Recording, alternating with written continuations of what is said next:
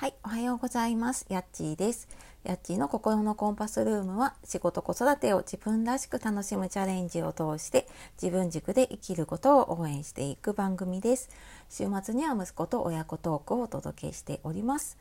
本日も聞いてくださいましてありがとうございます。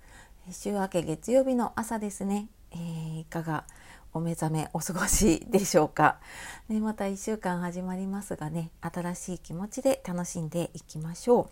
う、えー、昨日はね親子トークたくさんの方聞いていただきましてありがとうございました。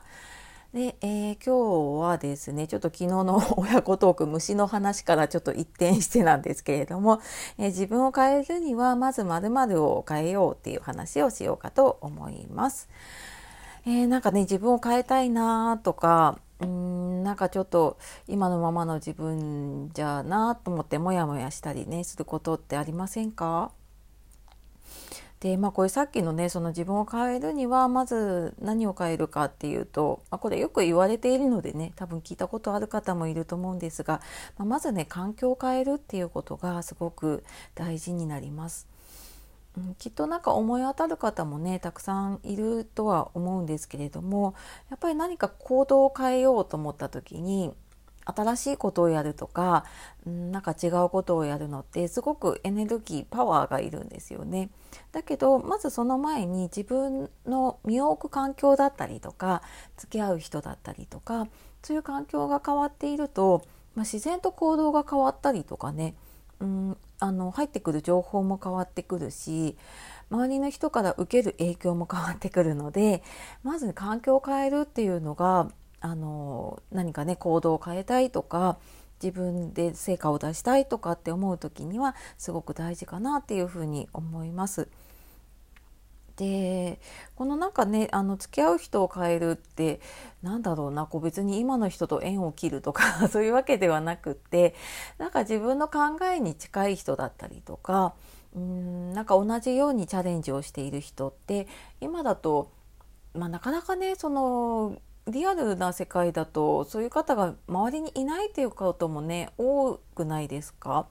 私も結構多かったので、まあ、逆に SNS とかを使ってその音声配信だったりとかあとはまあ Twitter とかねインスタとかいろいろあると思うんですけれどもその中で、ま、同じようなことを頑張ってるなとか、まあ、この方なんかこの方の考え共感できるなっていう方とかとつながったりなんかそういう方のね発信とかを見ているだけでも、うん、かなり自分の行動って変えていけるのかなって思います。でなんか例えばというか私がこの事件になると思い出すのが4年前に、えー、それまで18年ぐらいかなあの会社員正社員をねずっとやっていたんだけれども、まあ、それを4年前にね、えっとまあ、ちょっと子どもの小1の壁とか、まあ、いろんな家庭の環境が重なってね、えー、辞めたことがありました。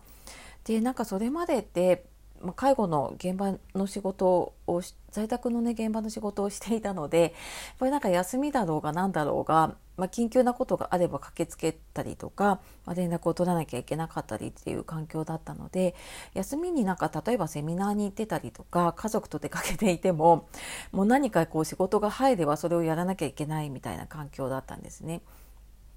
でなんかそれも自分でやっている仕事というよりはね会社の仕事になるのでなんとなく私の中ではずっとモヤモヤしていたんだけれども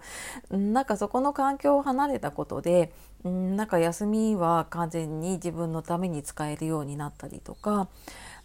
したかなって思うしなんかその時